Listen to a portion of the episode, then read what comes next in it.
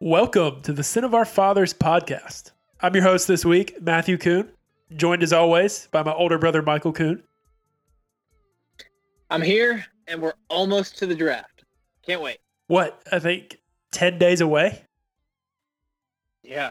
Oh my gosh. It's the, I mean, it's, it might be my favorite sporting event of the year, anyways. But um, we're not doing anything else, not watching any other sports, and it is only ten days away. It's gonna be I the don't wanna know what I'm gonna crappiest. Be thinking. It's gonna be the crappiest like three days of television, but it's gonna also be amazing. Like I'm so intrigued as how they're gonna produce this, and So, did you see Peter King's column by any chance this morning? I didn't have a chance. So on his column, he had a video from a podcast he was doing with Thomas Dimitroff, the GM Yeah. of the Falcons. And Dimitroff, it was a video podcast, so he was just recording it like on his phone. Dimitroff Yeah. had his headphones in, was like recording on his phone. And uh, Peter King asked him, he's like, "So I'm really curious, like, what is your draft room setup like at your house? Like, you got to do this at your house. What does it look like?" He's like, "You want to see it?" And he just like turned the camera around and walked everybody through his house and like showed his whole draft room. It was freaking awesome. It was so not only does he have a nice house, which is not surprising, but like his whole room was already set up and we're like, you know, 10 days before the draft. is awesome. They have like like serious IT infrastructure, like for for video, like Yeah. He has teleconferencing three, and stuff. he has a huge yeah, he has a huge screen with two screens right next to it, hung on the wall, like adjacent to it. Like it almost overlapped a little bit. It's like the main screen is like the TV broadcast, like what's going on. And then the side screens are the draft boards, like what is going to be up, like what would be up in our war room. well, and like that's and that's board. there's what's so funny is each one of them. they have to have that digital now with somebody manning it. I mean, somebody would be manning it if it was just a whiteboard in general, but that's got to be shareable to to everybody else. You're not relying on everybody just to keep their own tally at that point, which is wild. and then he's got his computer set up with two screens, two like big screens that are actually like tablet like touch screens that he can work off of. That That it's- there was a whole dope. interface. It was, I need it was clear that there was an interface. Yeah, it was awesome. And then he had three phones. So there was like a speakerphone like set up like you would see in the middle of a conference room table that was like right there. That's clearly like going to be their main like communication line. And then he explained there was two just like regular old phones sitting there. He goes, "This is the AFC phone and this is the NFC phone." So I have no clue what that means, but apparently there's a different phone for calling AFC teams versus NFC teams. I don't even know what why, but that would I that wonder- to the left. I wonder if they're all like programmed into this like speed dial or something, and the phones can only hold so many numbers, and so there's just an easy way to delineate it. That's that's hilarious. It's gonna be super interesting. Did you catch any of that like horse competition that ESPN aired? Oh no, was it horrible? It was creative. It was kind of painful to watch because the video quality was was not great. And admit it, like that's not knocking anything, but it's going to be really interesting to see the NFL draft being produced like from social distancing as well as the video that's coming out of these draft parties. And what are these draft parties going to look like? Is it just going to be a dude and his girlfriend or a dude and his parents? Like in a in a room that's going to be kind of sad. And then what do you do if there's just a party of like 50 people? like So much judgment. So much judgment if that happens that like does ESPN not air that? Like just to spare the whole controversy? Like I don't I don't understand. Uh, so it's gonna be wild. I can't wait. we're we're in a wild can't time. I I almost have forgotten that the NFL draft is ten days away, but I'm so excited about it. And because we're so excited about it, it's become a tradition here on the Sin of Our Fathers podcast. Before the NFL draft, we have um, Dane Brugler on, who is now a writer, the lead NFL draft writer for the Athletic. Um, he's been on our podcast for the last three seasons. I think this is the fourth fourth time he's been on the pod now. Um, so at least we have them twice a year, so it's at least been five. yeah, so so Dane's Dane's been great to us. We always appreciate having him on, um, and we had to had to bring him on to get his perspective on this year's draft class. So here's our conversation with Dane. So Dane, um, we're down to the wire. You've got your uh, draft guide out. You just released your seven round mock draft this morning. Um, Want to ask you a handful of questions, draft related. Uh, before we get into specifics on the Browns, would love to know some general things on your thoughts on this draft. Like, how do you view these this class in particular? I'm just curious about like what position groups do you like? Maybe which groups are underrated, overrated. Um, give us a give us a general overview of how you're seeing this class shaping up. Well, uh, we talked so much about the receivers, and uh, you know, obviously, they, I think it's deserving uh, uh, how deep that class is, uh, and it's it's funny. We might not have a receiver going the top ten picks, uh, but it's still just one of the more loaded classes we've ever seen. so we, we might not have that Julio Jones or you know the Calvin Johnson, just that clear number one type but there's so much quality depth position, and it stretches uh, in each round. So the receivers are a lot of fun. Uh, I, I, think linebacker is very underrated. It's a sneaky good group this year. Uh, corner is another. Uh, I think a really uh, not not so much as receiver, but it's a, a pretty stacked position. Running back, I, I think that stretches. Uh, quarterback is solid. Um, so I think there, yeah, there's quite a few. I, offensive tackle in the first round. It's such a top-heavy group, um, and so we're going to see six, maybe seven tackles go in the first round, which is crazy. But Matthew's been arguing me on this point. He doesn't think it's possible that six go in the first round. And I keep telling him it's going to happen. You're right. It might be eight.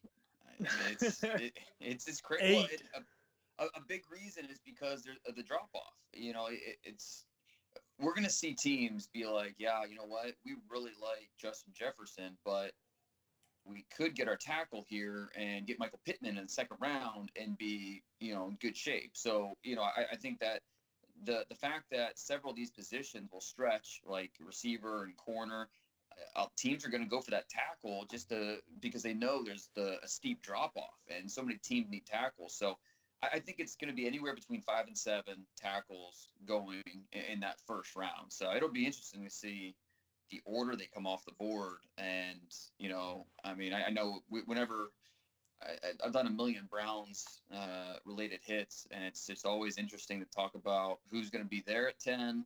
You know, who's going to be left for them? Do they would they entertain a move back? I think they would. Um, you know, would they trade back? You have to make sure they don't trade back far enough or you know too far where you're you're missing out on one of those tackles. So it's just it's a fun tackle group in the first round. Well so that leads me to a question that i had. Um, obviously the browns need help at left tackle. Um, mm-hmm. currently who knows? Who would who would line up to actually play that position if we had to start the season today? Do they have to go address that at 10 or can they go best player available and try to either move back into the first round to get a tackle or sit at 41 because there are eight guys that kind of make up that first two tiers of offensive tackle. Yeah, but I, and I think we have to remember that you know while generally speaking, I think there are eight tackles deserving of top 50 consideration. The Browns might only like four of them. You know, and they think four fit their scheme, fit their culture, fit what they're looking for um, and it just it might not be as big of a group as and we you know we think just from general terms. Um, and you know who knows? Maybe they like one of these guys in the third like a uh, Tega Wanogho from Auburn who's you know got some medical stuff but he's a talented player. Matt Peart from UConn. There are a lot of Peart fans throughout uh, the league. So I think the most I I don't think that uh, they would trade up from the second to the first to get one of those tackles, I think it's more likely to trade back from 10 and, you know, trade back to 18, 19, 20 and get a tackle that way. Also picking up that extra second rounder or day two pick, whatever it would be, uh, to pick up another starter. I think that'd be might be option one for them. You know, the most ideal situation is to trade back. You draft Ezra Cleveland at 20, and then you have what uh, another day two pick to draft a linebacker a corner or a safety or wherever they want to go on day two. So I think that might be what they prefer. Yeah. Do you think there's a player, a tackle that would prevent them from doing that? Like if so and so is there at 10, they're not going to move back. Do you think there's a, do they have an apple of their eye that they're like really hoping for at 10? my guess would be Wirfs. Um, I just think he's an ideal fit for what they want to do, um, but I don't know that. I don't. Um, I, I, my guess would be Wirfs, and even then, I think they'd have a tough decision to make. I, I, think that you know you want you want options, and so if if a team does say it's uh, you know the Raiders, um, say it's a team like uh, you know trying to think of I don't think the Vikings would. See, that's the hard part, is Dallas? Trying to, I don't know. I don't think Dallas will because oh, I mean I think they they they I think they would want to because they want Chaisson or C.J. Henderson, and good chance neither of them makes it uh, that far to 20 or to 17. But they need they have so many high priced contracts that they need they can't give up day two picks. They need those guys to fill out their roster. So I just I would be surprised if Dallas traded up. Um, I don't. It's it's tough to find a partner, especially in, in this class, because I think there's pretty good depth on day two. So um, it, it's tough. I, I think in order for that to happen, Isaiah Simmons might have to fall, and if that happens, who knows if the Browns would even want to trade back? Maybe they'd just take up, you know, draft Simmons at ten and try to figure out Plan B at, at left tackle. I think there's a lot of Browns fans that would be pretty happy if that if that happened, and they were able to find a suitable tackle um, somewhere else in the draft, wherever that might be. All right, Dane. So I know you mentioned you've done a million of these Browns hits. I've heard you on a handful of those, uh, and I'm sure there's been a lot more that I haven't heard. Not to mention your own podcast. So my goal for this is for you to not fall asleep during Okay. um, this podcast. So I'm going to try to throw curveball questions in every once in a while. So I'm just going to start, but I'm not going to warn you from from now on. They're just going to kind of come in the flow.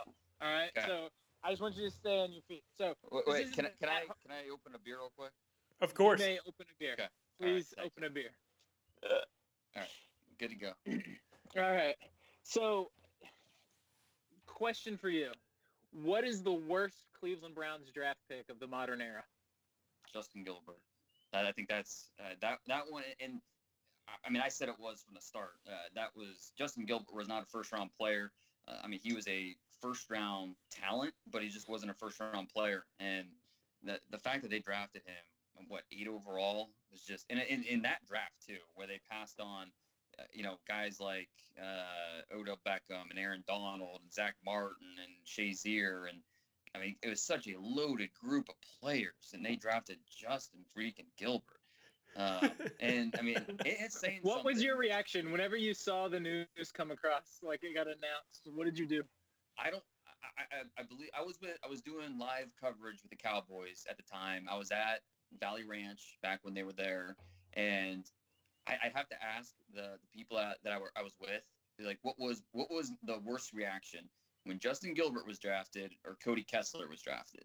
Uh, I, both both were both had me speechless. Both had me. Well, Justin Gilbert not so much because I was kind of ready for that one. That seemed like something they might do. But the Kessler one, I, I, I don't think I talked for five minutes, and they just had to carry the show for a while. Uh, the Gilbert, I, that one was that was just it was just bizarre because he wasn't he wasn't a good player, and you know I, that was a straight Coach Pettine pick, and Ray Farmer, and it, it's saying something when you're you were drafted in the same first round as Johnny Manziel, and you were the worst draft pick. That's that's that's saying something.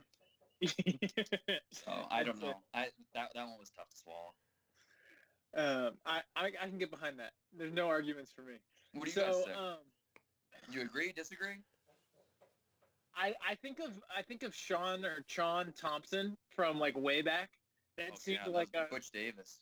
really big time reach. Um, No, David David Veikune was was pretty bad too. Which one? David Veikune, the Oh, the yeah, outside the defensive tackle from Yeah. Hawaii who was moving to outside linebacker. That that was Yeah. a, a bit of a stretch. Second round pick. We had three second round picks that year. We took Robiskie and Mohamed Massaquoi, and none That's of them really. And amounted to Veikune. anything. Yeah, and none of them panned out. It's brutal.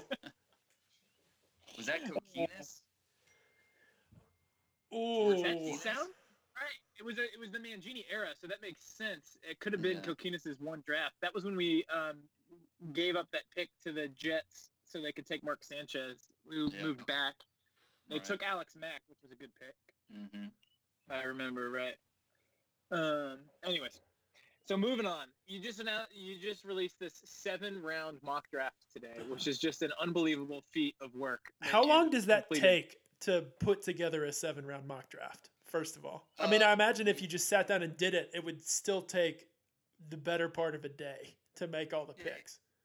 It, it took me weeks, um, and I started because I would chip away at it. Um, Yeah. Because you got to write up I about each pick as well. You can't just like make the selections.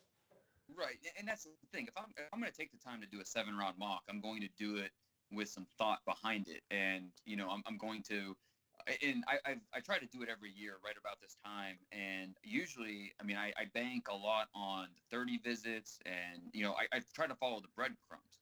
You know, who's going to whose visits, uh, you know, who's doing the 30 visits, who's doing workouts, things like that. Try to figure out which, which teams are interested in who. But this year, all I've got are FaceTime videos, and Yeah. you know, it's just it's harder to find out who's interested in who. But you know, trying to just using my uh, connections, trying to find out from you know different team sources who they might be interested in, and um, you know, it's more than just okay. Well, this team needs a linebacker, so they'll go this guy, and you know, I try to put a lot more thought into it.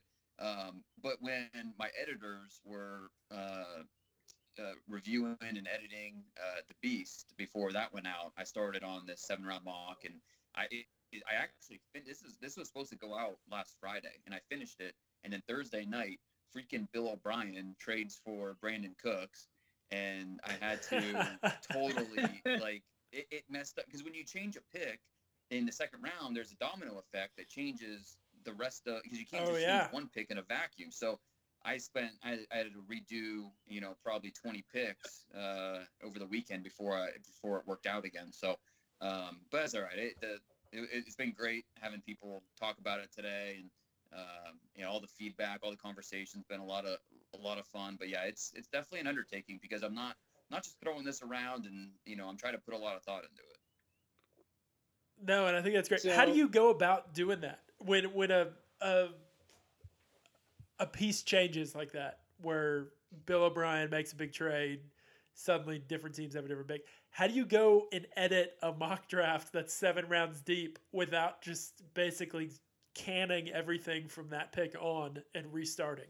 Do you go through and change a pick and then be like, all right, now this player's available. Would this team pick this player versus the player I had? Right. Nope. And then move on. And you just go until you reach a dead end.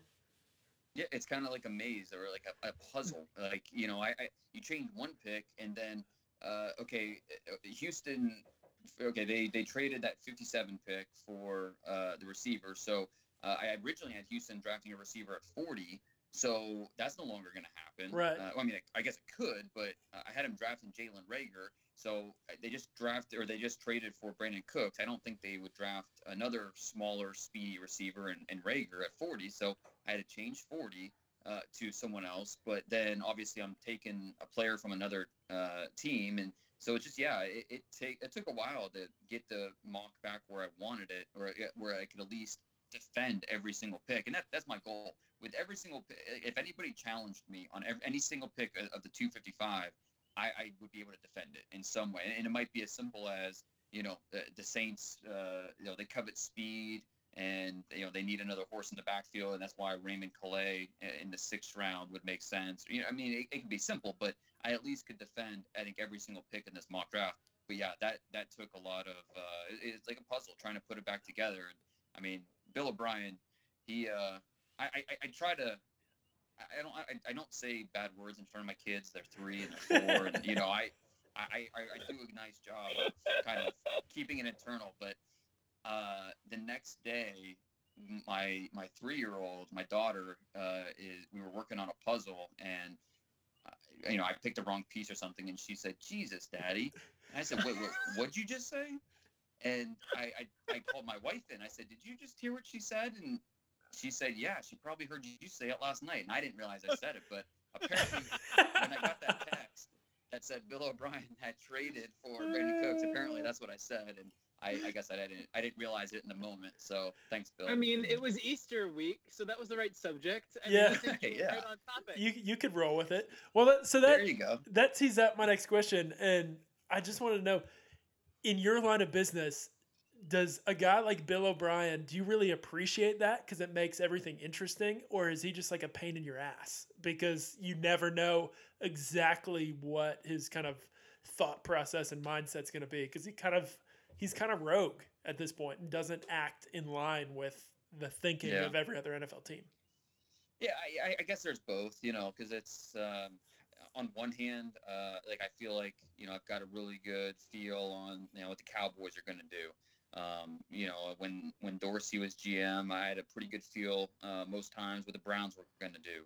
Uh, and some there's a lot of teams like that throughout the league where I, I think I've got a pretty good feel, just either because I have good contacts with the team, or I think just based off of the trends that you know we can at least narrow it down but there are definitely a few teams, and you know the, the Browns are one right now with uh, obviously the the new uh, general manager, the new head coach, uh, new decision makers, and then you've got just uh, the decision makers uh, elsewhere, like like Bill O'Brien, who are just they're wild cards. And honestly, and I've said this before, I I really would not care if I went 0 for 32 on my mock draft, like my final mock draft. Like I, that does not bother me because you know we're all guessing here, and you know all it takes is one surprise at the top to throw off everything, and that's okay. I'm okay with that because that meant it was an exciting draft, and so that's that's what I'm here for. I'm here to have fun. I'm here to you know talk about these players, and if it was an exciting draft, that's fine with me. So uh, you know, it, it, having some of these guys be a little rogue and be a little uh, outside the box, uh, I'm on board with that because that, that makes it fun. Got it. So, seven round mock came out. These are the Browns picks. I'm going to read them off here real quick so the listeners know in case they, they haven't seen it.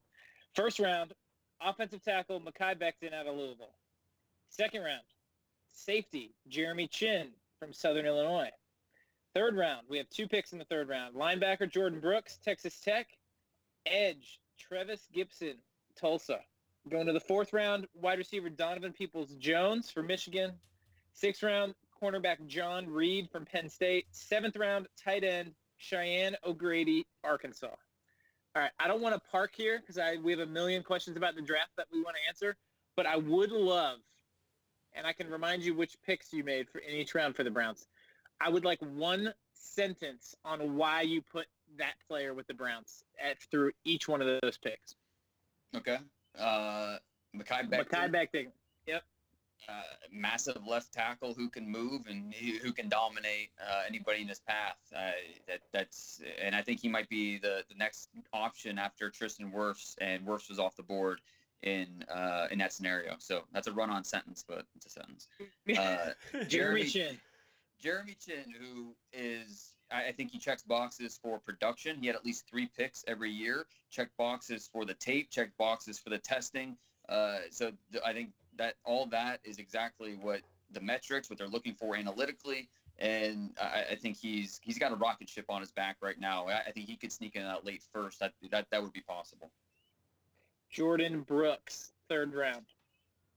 Brooks is a fun player who uh, is a little shorter than you want, uh, but he's big time range, can play sideline to sideline, um, and uh, makes a lot of uh, production in the backfield. And I think that's what they're looking for at the linebacker position. Is he a four down player? I don't know much about Jordyn Brooks. Yeah, I think he has. I think he he was asked more to play upfield, uh, you know, get attack the pocket and attack the run more so than he was to drop. But I, I think he has that ability because he's a really good athlete, and I, I think he does have the ability to be a three or four down player. Okay. Trevis Gibson from Tulsa, which was interesting to me. You don't have to necessarily address this, but you picked him ahead of a bunch of other edges that are higher in your rankings, like Jabari Zuniga and um, somebody else, like Alex Highsmith, who um, I think a lot of people are high on. Yeah, and honestly, I, I I I try not to even use my rankings for these because I'm I'm trying to guess what they're going to, you know, what teams are going to do. And you know, Gibson is a guy that I think the Browns will be interested in because the production is there. Uh, he had eight sacks as a senior, uh, led the team sacks, tackles for loss, and then uh, tested fairly well. I think he is a guy that uh, he tested well at PFF. Um, so I, I think there's a lot of things that point towards uh, a more analytically driven front office valuing Gibson more than maybe some other teams. Uh, so I think would not shock me at all if he sneaks into that top 100 range. Nice. Okay, I was thinking that might have been the case because of his testing and how off the charts it was. Mm. So Donovan Peoples Jones, does he kind of fall in a similar category? That was the Yep. uh, next pick you had for the Browns. Yep, exactly. And it, it, a former five-star guy was a top receiver, just never lived up to it. Uh, he had exactly zero 100-yard uh, receiving games over his career. He played in like 37 games for Michigan. So the, the, the production just is not there. But he's a freak athlete. You know, 6'2", 212, 4'4 athlete. He uh, jumped 44 and a half inches, uh, 11'7 in the broad. Just sick numbers. Um, but he just you you get the feeling there's more there. You just have to get it out of them. And so I think in the fourth round, that's when you you know take a gamble like that. Um, I mean, you either take a gamble there, or you take a gamble on a guy like Antonio Callaway, right? Um, I mean, Yeah. fourth round receivers. Yeah, that's it. I mean, well, one of those had a little more bust potential than the other. Um, so sixth round, you had John Reid from Penn State. Yeah, this is one of my favorite players uh, on day three of the draft. Um, I, I think that he doesn't look like much. Um, it- you know, he doesn't pass the eye test uh, at just what five ten, buck ninety. Uh, but he's a great athlete, and uh, I think the testing numbers will really help help him. He had the best short shuttle out of anybody at the combine. Um, he, he's kind of he's like a mosquito at a barbecue. He just annoys receivers. Uh, it just bothers them up and down the field. So uh, might not be the biggest guy, but he's tough. He's scrappy. He's crafty. Uh, I think John Reid in, in the, somewhere in the fifth, sixth round would be excellent value. And rounding it out um, is Cheyenne O'Grady, tight end from Arkansas. And this is another one of those uh, gamble picks because he was actually dismissed from Arkansas in November, and this guy finds trouble. And it's not uh, he he has a DUI on his uh, in his background, but it's more just coachability and things like that. So um, I, there's there's some question marks there that you know the interviews had to go well. You've got to trust the kid, but he's really talented. And so late in the seventh round, maybe uh, throw the dart and see if you if you uh, can keep him on the straight and narrow, and he can he can be a solid player for you. So so that's really interesting. Um, what's the wildest piece of information you received when you were doing background research on a prospect? And is there anything that that you couldn't confirm, so you didn't include it in your um, in in the beast? And you don't have to tell us what who it was. You I was gonna say, Yeah, we want What's the the- best what's story. Like want the- best story. what's the best story you heard that maybe was unconfirmed that you were just like, yeah, I can't publish that. Uh, I mean, I can't even say what it was, but yeah, there there, there was something like that. One, one one of those top eight tackles, there was something, um, and so I, I can't say what, but it, it, there was something. I, I think the craziest, um, and this is not something I knew about. This is like this is like in November. I was talking to um, a scout, and we were talking about Edwards Helaire uh, from LSU. How this guy is, you know, on the rise. How he's you know, Joe Burrow's the lead singer, but you know, you can't have a band without Edwards Helaire and what he meant to that team, that offense, um, and how he was going to be a better prospect than I think people were giving him credit. Uh, and Scout, he goes, "Do you know he killed a guy?" And I was like, "Wait, what'd you just say?" And uh, I, I didn't, I had not done any research on Edwards Helaire yet, and I started digging, and he, he actually didn't do it, but him and another teammate um uh Shane or no who was it? Um what was his name? Uh I might have to look it up. Oh Jared Jared Small. Uh him and Jared Small. They were going to sell some electronics and you know I I don't know where the electronics came from. They might be it might be totally legal. I don't know. But they went to go sell these electronics and the guy that was going to buy them pulled a gun. And Small pulled a gun in self-defense shot him dead and neither Edwards Helaire or Small were charged. Um, and, this just happened like uh, a year ago, like December December 18. So you know the end of the previous season. So you know just a crazy thing that I don't think is out there. You know, not a lot of people have, been, have talked about that. Just kind of a, a crazy thing that made me go, oh wait, really? Like it just didn't start to do more research on it. So kind of crazy.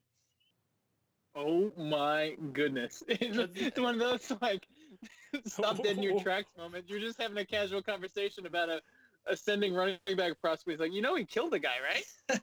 That's exactly. I was like, wait, what? You're like, Like- I, I need to ask a few follow up questions here. You know, Like, Yeah. I can't just take you at your word on this and publish it. right. That that was a little crazy, but yeah, the more I, I dug, it was it was true. It's just kind of one of those things that, um, you know, he didn't actually pull the trigger. The guy he was with did, but yeah, neither were, were charged. It was pure self defense. Yeah. So I think one of the crazy, I mean, on a similar note, the best thing I think about your draft guide, and there's a lot of fantastic things about your draft guide, is the insane amount of background research on each of these players. Like, you know, there's a handful of positions I really want the Browns to draft, and so I spent a lot of time reading through it yesterday afternoon, diving in on those positions, and the amount of detail on some of these players is so fun to dig up. Like Da- the Davion Taylor note he's a linebacker. He's out of Colorado, right? Dan? Right. Right.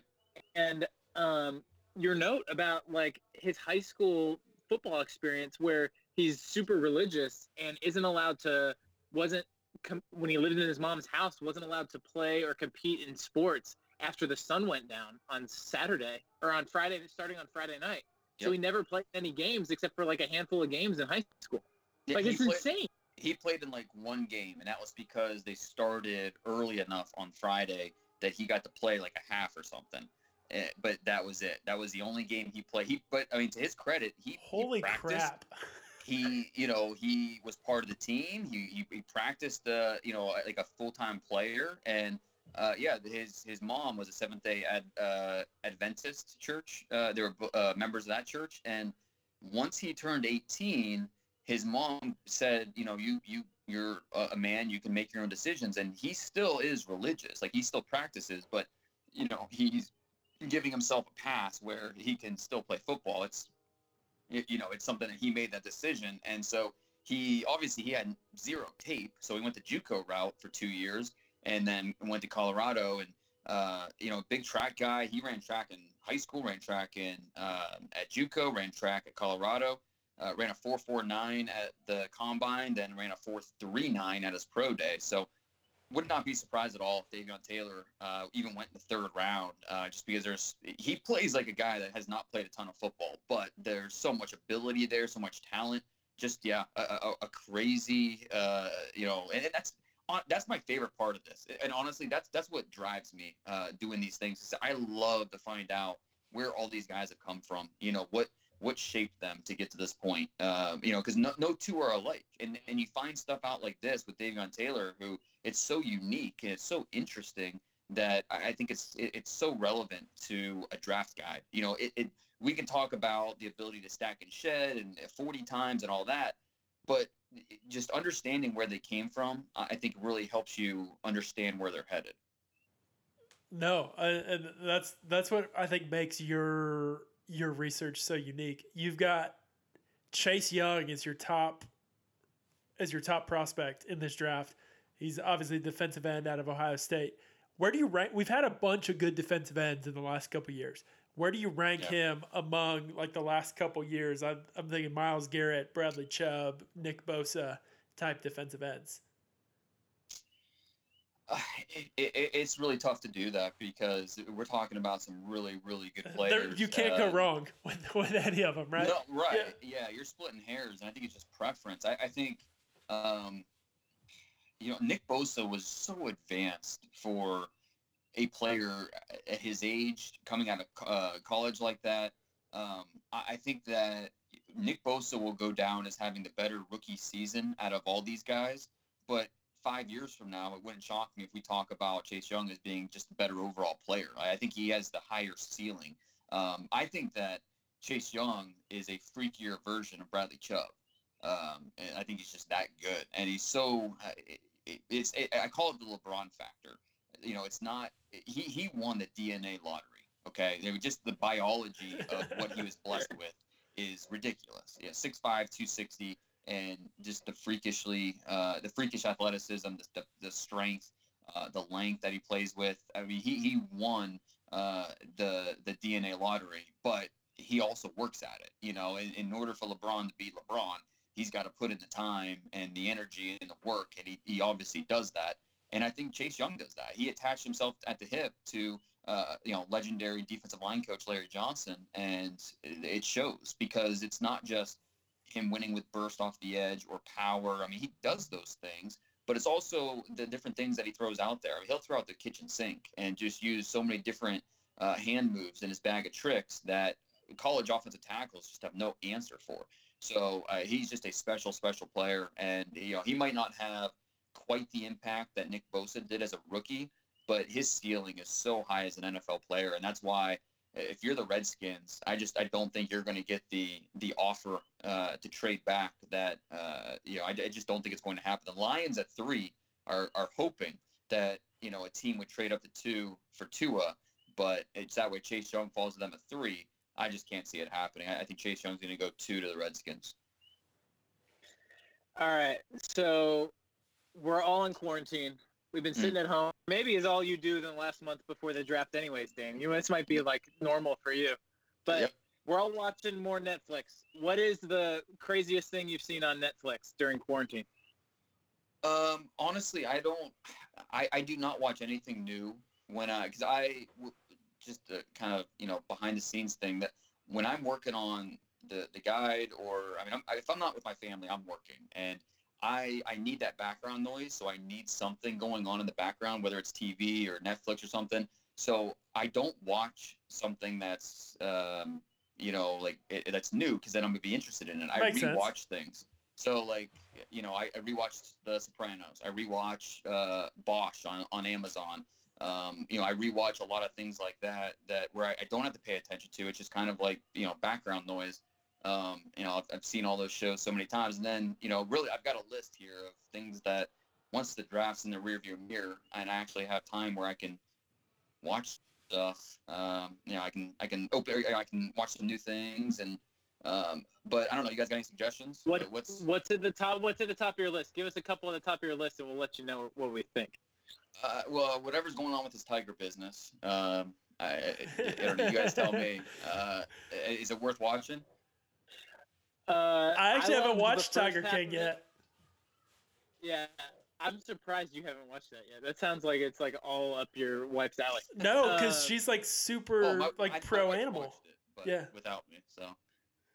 Um, so I think it's very entertaining. From just like a cultural standpoint, you have to watch it just so you can understand everybody's references. It's only seven episodes, so it's not like okay. it's that much of an investment. Um, but it gets darker as it goes on. So like the first three or four episodes are like, holy crap, holy crap, holy crap, and then it's like, oh, oh, oh. okay. Again, that's kind of that's kind of the just as if you know that going in, um, that's what you're getting into. Okay. What, about, um, what about the new Ozark season? I haven't started that yet because my wife refuses to watch it. So I have to find time where she's not around, and we're in quarantine, so that's pretty right. much never. right, right. My my wife sense. has made a made an only like positive, uplifting show rule. So Ozark does not fit that that rule. Life is too um, difficult as is at the moment, given the the pandemic situation. So Ozark's gonna have to wait. That, that, that makes sense. I don't fault her at all. Although I loved season one and two, so I can't wait. Jason Bateman, one of my faves. Yeah, no, it, classic for sure. All right, Dane. Um, we talked about it earlier, but I kind of want to get back and park on the uh, tackles for just a second, if you don't mind. You picked uh, you picked Becton in that mock because Wirfs wasn't there. You made the comment that you think Wirfs is um, probably the the tackle that they like the best. But I've heard you plenty of times make the same comment you said earlier in our podcast that you think the Browns might want to trade back, and yes. that player they might target is Ezra Cleveland. And you're not the only one that I've heard say that. So I suspect that you know that's you know legitimate information that's out there. He's gonna sell um, jerseys, that's for sure. Yeah, no doubt especially if he goes with 69. I mean, yeah. that would be like uh, the winning combo. I just, couldn't he, get any better than that. He should just go with Ezra on the back. he'd, he'd, he'd, have his last name on the front for at least another year. oh man, that's when, true. When, when is the jersey reveal? Is this Wednesday? Week, right? Wednesday okay. of this week, and it can't come soon enough. When's when's the earliest they could they they make the switch? This this season. No, Oh, is it 2020? Yeah. Yeah. Oh, okay. Awesome. Yeah. Great. So we'll see the new jerseys for next season in just a couple days. It's great. Awesome. So I guess my question on the tackles is talk me through some of the others that we haven't talked about, right? So Andrew Thomas hasn't come up. Um, Mhm. He kind of seems like the boring but like technical pick. Like that guy doesn't seem like he has the elite measurables that maybe a Tristan Wirfs has, but he seems like he has the technique that and he's consistent across the board. Um, is that true or not? Like I'm not watching as much tape as you have. Um, talk to me about Andrew Thomas for a minute. Yeah, yeah. There's, I I think we, uh, Andrew Thomas was the top tackle over the summer and entering the year, so we kind of got a lot of people got conditioned that okay, well, Andrew Thomas is the top tackle and that's it. Um, and then as the season played out, I think it became clear, at least in my mind, that Jedrick Wills from Alabama was the better tackle, and um, you know, then Mekhi Becton, the way he played, and Tristan Wirfs. I, I mean, I always rated him as a top ten guy too. So. Um, you know, I, I, Andrew Thomas is kind of getting a back seat, but he's still a really talented player. Uh, and there's a lot to like about his arm. He's over 36 inch arms, which is ridiculous. He moves well. Uh, he's got that left tackle, right tackle versatility. Battle tested in the SEC. Uh, I don't think he missed a game. Uh, he might have missed one game. That's it. Um, so I mean, just there's a lot to like about him. The things that I don't like is the balance issues. Uh, consistently off balance, and that that's something that that would, that bothers me, and that's what makes him four out of the four in, in my mind. But I think he's still a really good player. He's going to have a long NFL career ahead of him. That makes sense. Uh, he seems, if he fits the scheme, he seems like a safe pick at, at left tackle, which I feel like a lot of a lot of teams are probably looking for. Um, Mhm. Dane, if you had to pick, who who are your top three GMs in the NFL? Ooh, that's a good one. Putting you on the Um, spot. Yeah, yeah. Um, you know, it's tough because there's so many like like uh, just overall or like the best drafters or How, however like, you want to define it. However you want You to know, define it. You can define it as the, the the ones that you see yourself the most in. Maybe maybe and that would put take the heat off a little Or bit. best or best drafters, whatever you whatever you think. Yeah, because I think like uh, you know, like a Bill Belichick is you know, I don't think he he is not a great drafter, he, or he hasn't been. He's been an okay drafter, but he's had some bombs on his watch. But he's such a he's so good at moving on, and he's not. He'll draft a guy in the second round, and then an undrafted free agent will play better in camp, and he has no problem. Uh, you know, playing the undrafted free agent, and you know he doesn't. He, he- has the ultimate job security, so he's not worried about having to play the second rounder. Um, and so I think that as a GM, there's a lot to like about him overall. It's just I, he's not the best best drafter, uh, or at least you know he hasn't been over his over his track record. Um, you know, I I don't. It's hard to say some of these without you know. I'm, there's no bias here, um, but a lot of these guys I have relationships with, um, and so you know that that there's no way for me to not let that factor in. Um, but I think that uh, Chris Ballard would be near the top of my list. Um, you know, I got to know Chris when um, I almost took a job at the Chiefs back in 2015. Uh, when I decided not to take the job, uh, Chris was who I called, and my first call was to John Dorsey. My second call was to Chris because he was the assistant GM at the time, and you know we talked through it. He he, he had I think four kids at the time, maybe five.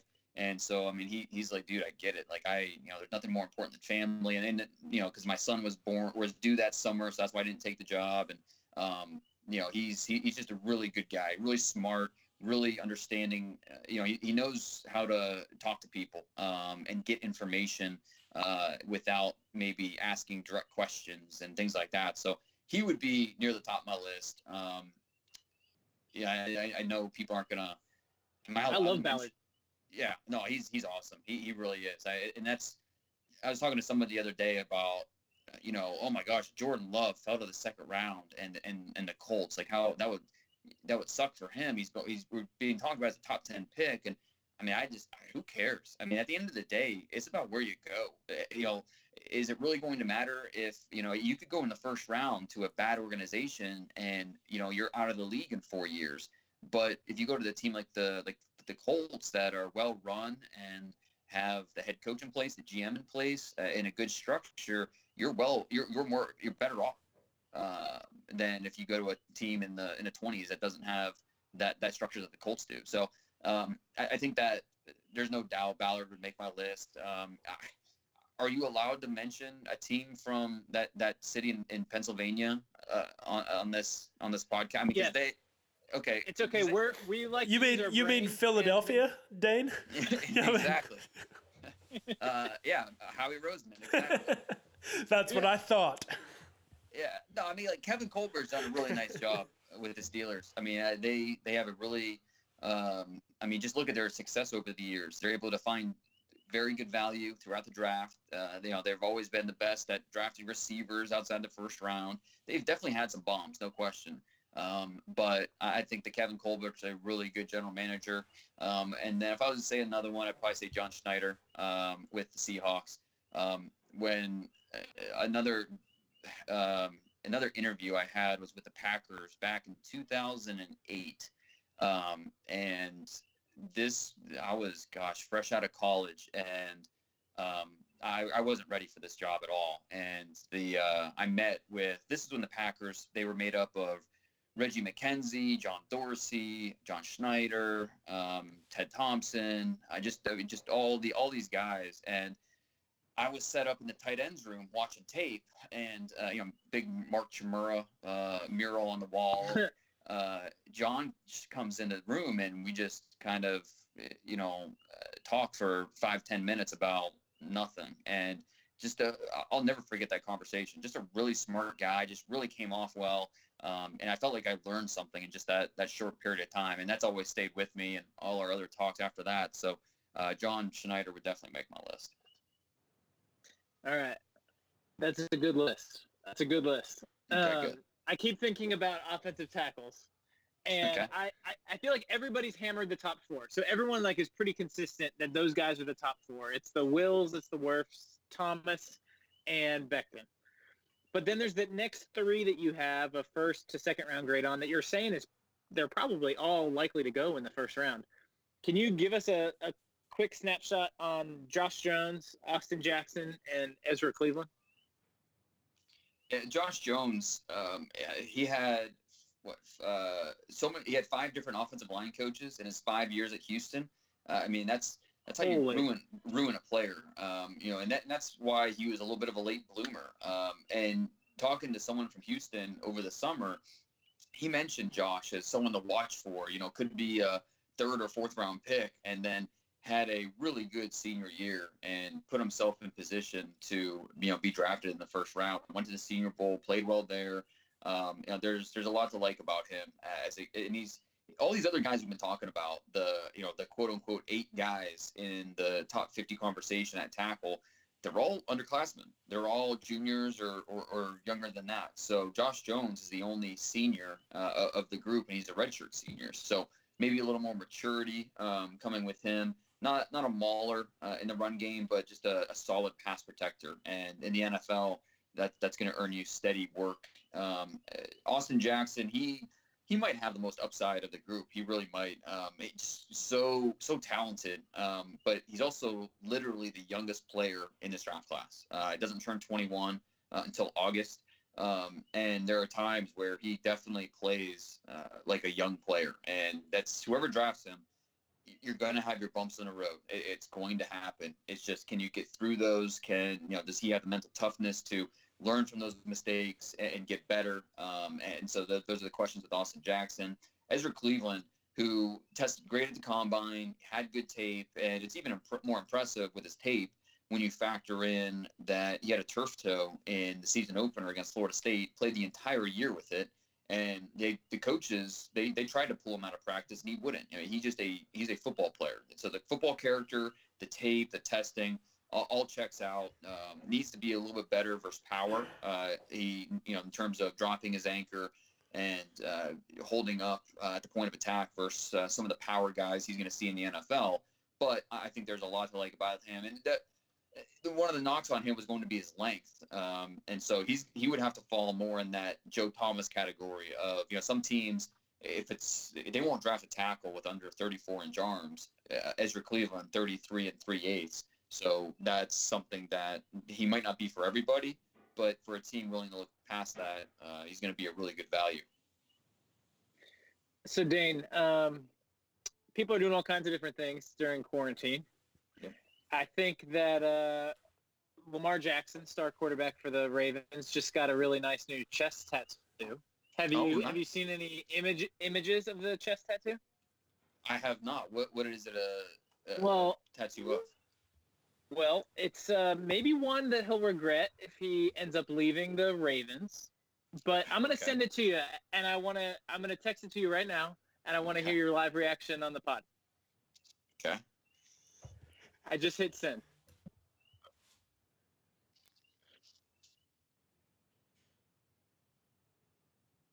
What what's that say? True, trues, truz. Fam. uh, It says family across the top. Okay, and then what's it say on those ribbons? Truz.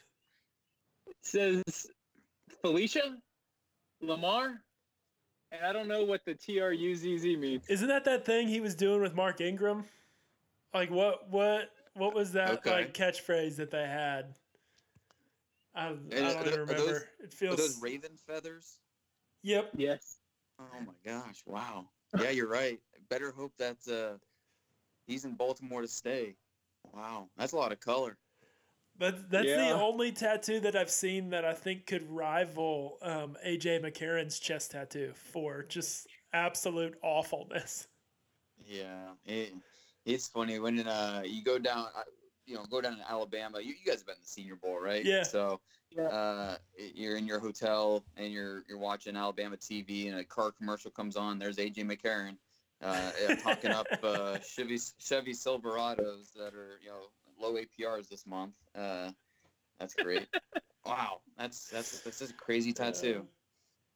That's nuts. Uh, but I, I guess he can do whatever he wants right now, right? Yeah, I mean, if you're gonna get a crazy tattoo, now's the time for him to get it. I just think it's gonna, it might end up being, you know, if he comes down off that perch, he uh, and doesn't quite have the career that last season pointed to. It, that tattoo could be a, a bad, a bad little uh, memory of of that time at the top. Yeah, I would wait till the second contract for sure. Just like just like make Right. sure that everything works out, the league doesn't adjust to you, or like God forbid you get hurt, which I mean, you just never know in the NFL. Like wait till the Yeah. second contract and then and then go ahead and do whatever you want. Yeah, no, it's a great point. I mean, it's a good thing Marcus Mariota didn't get a big Titan Yeah. tattoo across his chest when he was drafted. But I get, I mean, it's not Lamar the season he had. I guess you know, can't can't fault him. Things are going going well uh, for him, and you know, he looks like he's the, the real deal. I just, yeah, like I think the more you know, he's not going to bust, but I think the more pressing might be just can he stay healthy, and that that could be something that is an issue for him, no question. So another position for the Browns that we desperately need is safety. We've got a couple guys on one-year contracts. Like the future at that position for the Browns is completely uncertain. Um, you've got Jeremy Chinn coming in your seven-round mock. Is he a guy you think the Browns are particularly high on? Are there any other guys that you think the Browns would be particularly high on? Like, what do you what do you think the Browns might end up doing um, if it's not a Jeremy Chinn, um, maybe um, at the top of the second round? I, I definitely think they're interested in, in Chinn. Um, and I, I, I kind of said why earlier, but at least three picks in every single season. The fact that he he he played corner um, at times uh, for Southern Illinois, um, and is is 6'3", 221 pounds, and ran in the mid four fours. Uh, the testing was off the charts, but he also has some really good tape. He's a rangy player, um, plays with ball skills, has a nose for the football. So there's there's a lot to like about him uh, you know, the FCS factor is something that will be a bigger deal for some rather than others. But uh, he held his own at the Senior Bowl. You know, he didn't look like he was out of place at the combine. So I, you know, I don't think it'll be as big of a deal for for most teams. Um, I, I think they're looking for more of that coverage guy. And so Xavier McKinney, he's a better run defender than cover guy. Uh, Kyle Dugger, I, I'm a big fan of his, um, but I think he's more of your uh, box guy, you know, linebacker slash safety. I think he can cover a little bit, but still, he's more of the guy that's going to play closer to the line of scrimmage, more so than as a single high player. Um, Grant Delpit could be in the mix. Um, he's not going to be for everybody because of the tackling. And, you know, people will say, well, you know, the ankle issue and things like I mean, you watch these missed tackles. You cannot tell me that a gimpy ankle is forcing him to fly by guys and barely slow them down. Like that's just that's an excuse. Um, he needs to get better as a tackler, and and he could because it's most of his issues are fixable. It just comes down to technique and eye level and calming his feet, being more controlled and disciplined with the way he attacks. So it's possible. Uh, it's just will he do it or not? I don't know. Um, and that's something that's that's why we're talking about Grant Delpit as a, a second rounder and not a, a, top 20 pick. So I, I think Delpit will be on their radar. Um, I think Ashtyn Davis from Cal will be on their radar. Um, Antoine Winfield, I don't know. Uh, Winfield's tough because of the size. Where do you uh, see Where do you see Ashtyn Davis going? Sorry to inter- interrupt. Ashtyn no, Davis I, is a guy that I've started to really like, but I don't know if no, he's a yeah. top of the second round or a top of the third round type player. See, I, I like him a lot. I would take him in the second round, but he if he he might fall to third, and if he did, a team's going to get great value there. Um, in terms of like backstories, he might have the best backstory in this draft. Uh, he you know didn't have really any offers uh, out of out of high school, so he literally went out for track and earned a track scholarship to Cal as a way to backdoor his way to the football team. Like just a, a, crazy amount of you have to really love football can you imagine can you imagine being that good of an athlete to be able to oh, do that? yeah. seriously yeah. And, and it's not like he was just okay. I mean he was an all-american track athlete at cal so he was the real deal um, how does a guy yeah, who's just, that athletic not have offers coming out? Like like you, you feel like he would just get found like discovered and it's like you you can fly. Like right. we'll let give you a shot. Yeah, no, I mean he he played for a small program, Santa Cruz.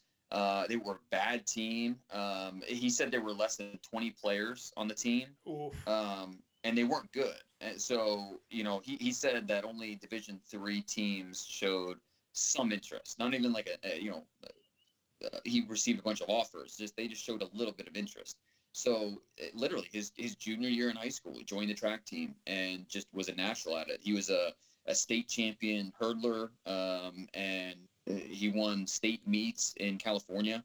Um, so I mean, the, the real deal. And he he saw his way. He he had walk on opportunities, so he walked on for track at Cal and became an All American. Um, and he he literally he had offers from some other programs, but he saw Cal as the best way to do it. And he, I mean, credit credit to him. He earned a tryout with the Cal football team and er, earned a roster spot, then worked his way on the field, earned a starting role, and he he was a big time special teams player. So I, I just there's so much about Ashtyn Davis I, I love as a player.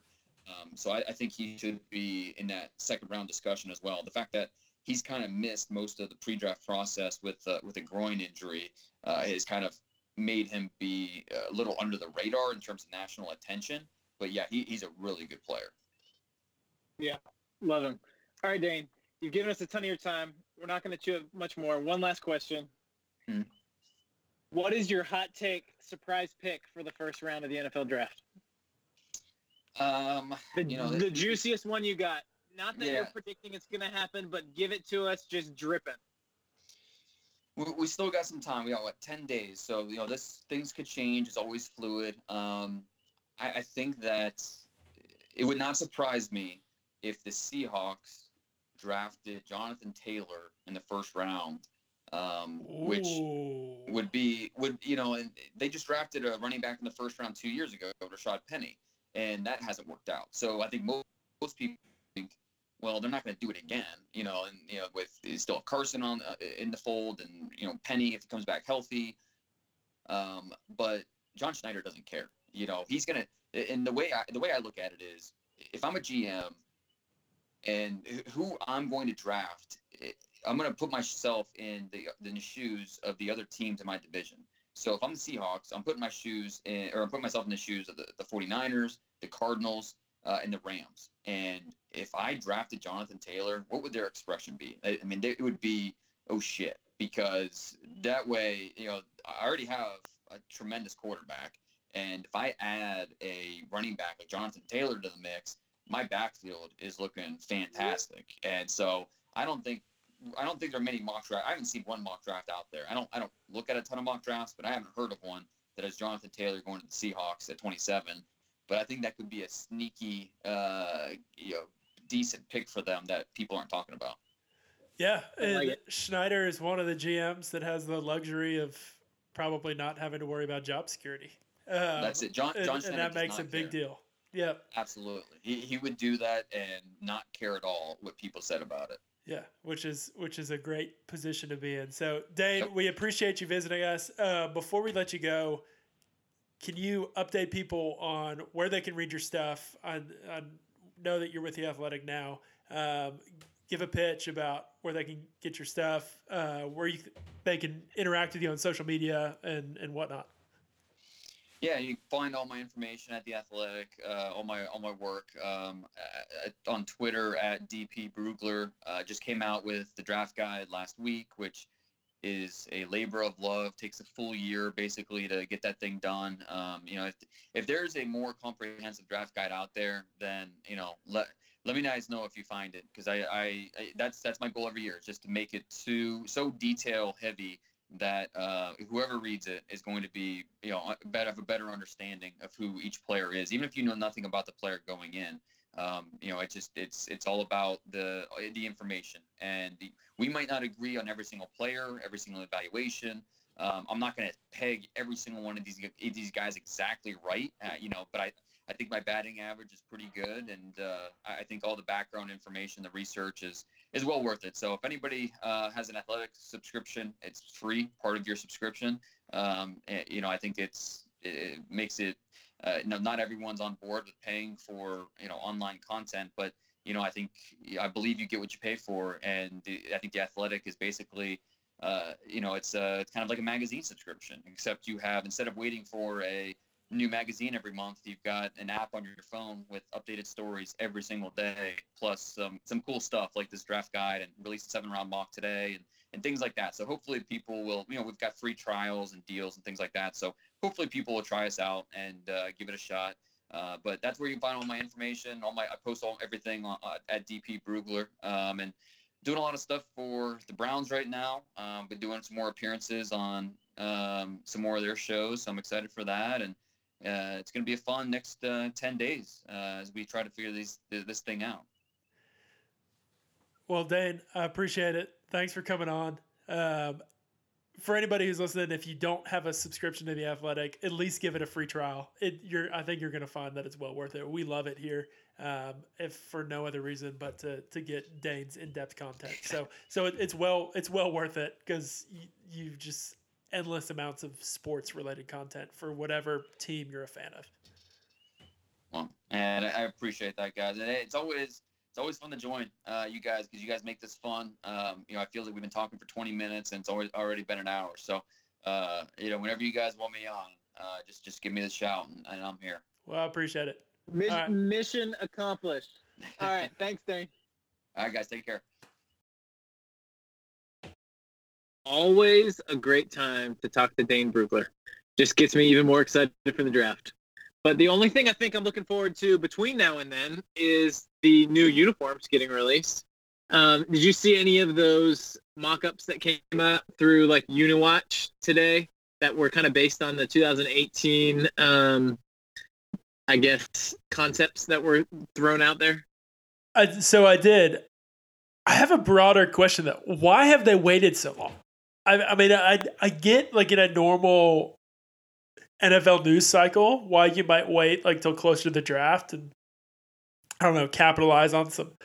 I feel like if they had released these like three weeks ago, it wouldn't have made any difference, and you could already start selling jerseys. But I I don't understand. I I did see those mock-ups, and it's everything that I hoped it would be. In in general, just like broad strokes, like the the general direction if if that's anywhere close to where they're headed like please uh, and it's also an indictment on on how the decision making was made like early on in this ownership like if they go back to the jerseys that like for all intents and purposes they had before they did the most recent jersey switch in 2015. Like you're basically just admitting that you completely messed up that first time around. And that's fine. And honestly, I think that this ownership group gets a bad rap for like a lot of things. And it seems like they're comfortable with admitting that they were wrong and moving on. Yeah. Like if made, they get credit like, for anything, it should be decisions. that. Yeah. Yeah. Like they're okay with that. Like they they knew that it would make a splash to make get a new jersey and they heard from the fans that like there was interest in that. And then it was a lot louder whenever they made a change and it sucked. And they like took notes. and they're going to go back and they're going to do something quite similar to what they had. And you know what? Maybe this the, the modern changes wouldn't have happened if we hadn't uh, switched to the awful jerseys. I'm gonna try to forget that these last five seasons even happened. And um, But there's not a whole lot to look back on except for like the the first win of the Baker Mayfield era. You know, like Yeah. like that Jets game we'll look back on, but we were in color rush. So you won't even have to look at it. Yeah. So true, so true. I will say, um, I do hope that this prediction on the color rush jersey is a little different. It's the only thing of that um, mock-up that I didn't like. I love the brown jersey. I love the white jersey. Um, the color rush is too plain. There's no. They got rid of the stripes that have been on our current color rush, and I think that the like yellow stripes are perfect on on that. I, I would keep the color rush exactly the same. I wouldn't touch it. Are we gonna wear the color rush though? And, and that was my thing. It's like we're we're nitpicking, grasping at straws. Like we didn't wear the color rush for three seasons until until two two years ago, and then we obviously wore it a bunch because we got the exemption um, of this season. So I'm not worried about that so much. It it does seem oddly plain to me. I I agree with you on that. And the one thing I would like to see, actually, two things. I don't know that I love the brown face masks. I think I would I would prefer to go back, but it might be one of those things where they they want to keep a change in there, so it's not just identical to the old jerseys, hmm, And- You'd want to go back to gray. gray or white. I don't really care. I'd, I'd probably prefer white, but we could do gray if we want to. And then the other thing I want to see exactly like your tape dispenser. Um, the other thing I'd want to see is with the gray face mask.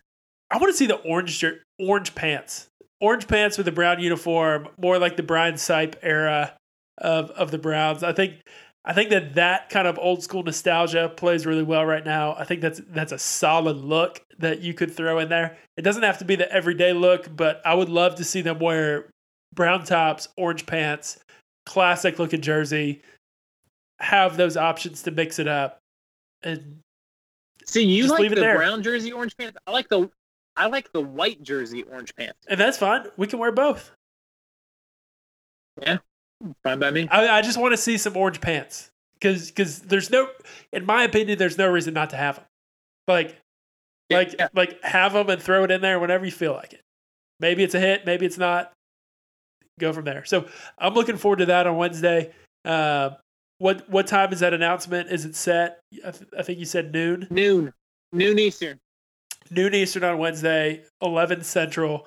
So we'll be looking forward to that.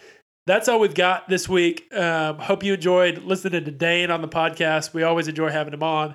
Um, we will come back to you next week at some point doing our pre-draft pod. I'm sure we'll do some uh, some prop bets like we have the last couple seasons um, about about the NFL draft. Lord knows there's not enough to bet on this time of year.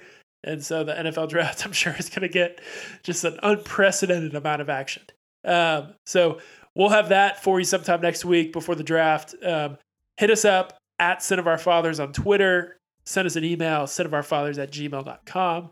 Um, we'd love to hear from you. As always, thanks for listening. We really appreciate it. And go Browns. Go Browns.